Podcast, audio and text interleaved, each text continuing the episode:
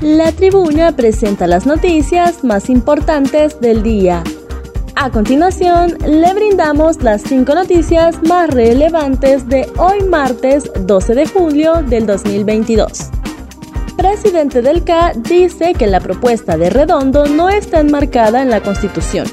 la propuesta de Luis Redondo para que los siete notables sustituyan a los representantes de las organizaciones que integran la Junta Nominadora para la elección de magistrados de la Corte Suprema de Justicia está fuera de la Constitución de la República, afirmó ayer el presidente del Colegio de Abogados de Honduras, Rafael Canales explicó que el presidente del Congreso Nacional les propuso que hicieran un pacto en el cual prácticamente se sustituirán los miembros de la Junta Nominadora por los notables designados por Redondo para seleccionar a los candidatos a magistrados de la Corte Suprema de Justicia. Ante la propuesta de los notables, el entrevistado dijo que soy respetuoso de los análisis que puedan hacer los asesores que él, es decir, Redondo, pueda tener yo tengo un problema porque mi especialidad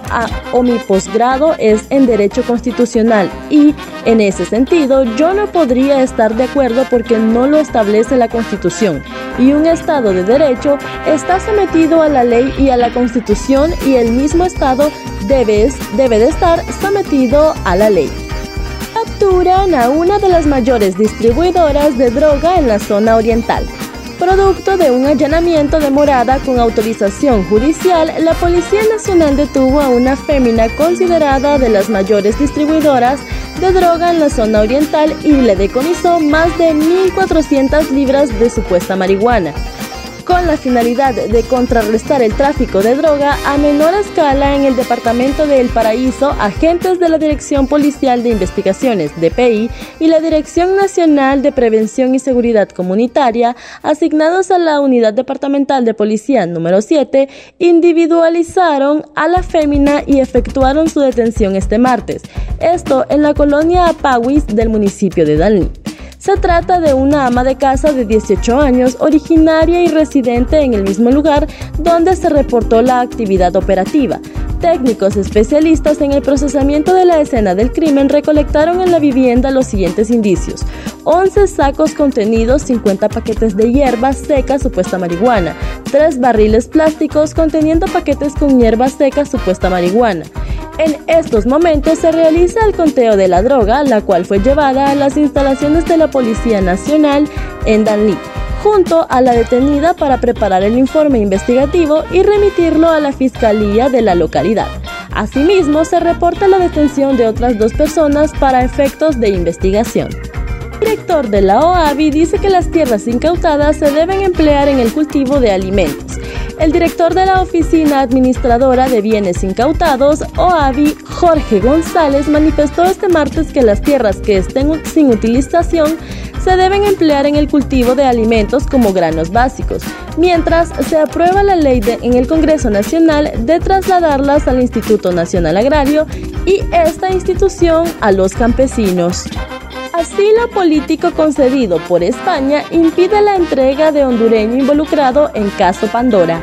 La Policía Nacional de Honduras reporta que no se realizó la entrega de hondureño que fue capturado en El Salvador por tener dos órdenes de captura y notificación roja pendientes por la comisión de varios delitos en el territorio nacional. La unidad de Interpol de la Dirección Policial de Investigaciones, DPI, fue informada por las autoridades salvadoreñas sobre la detención del imputado en el aeropuerto de ese país, cuando pretendía salir en un vuelo hacia España con escala en Panamá y así evadir la justicia.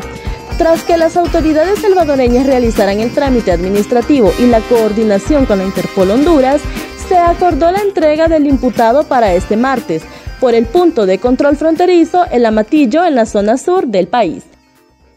Fiscalía de Nueva York pide cadena perpetua para el exdiputado Freddy Nájera. La Fiscalía del Distrito Sur de Nueva York solicitó este martes que se imponga una condena de cadena perpetua para el exdiputado hondureño Freddy Nájera, declarado culpable en Estados Unidos por los delitos de narcotráfico y uso de armas. Esta nueva solicitud de cadena perpetua se conoció a través de una carta dirigida al juez Paul, quien está a cargo del caso del excongresista Nájera, para objetar el argumento de Nájera que no debería recibir una sentencia de cadena perpetua porque Alexander Monroy, quien testificó en su contra, recibió una condena menor. Según el documento, será hasta el, hasta el próximo 29 de julio que se lleve a cabo la audiencia de sentencia, donde el juez Paul dictará la pena que enfrentará el exdiputado hondureño. Cabe recordar que el profesional del derecho el 22 de julio ordenó posponer la audiencia de sentencia que estaba programada para el 29 de junio.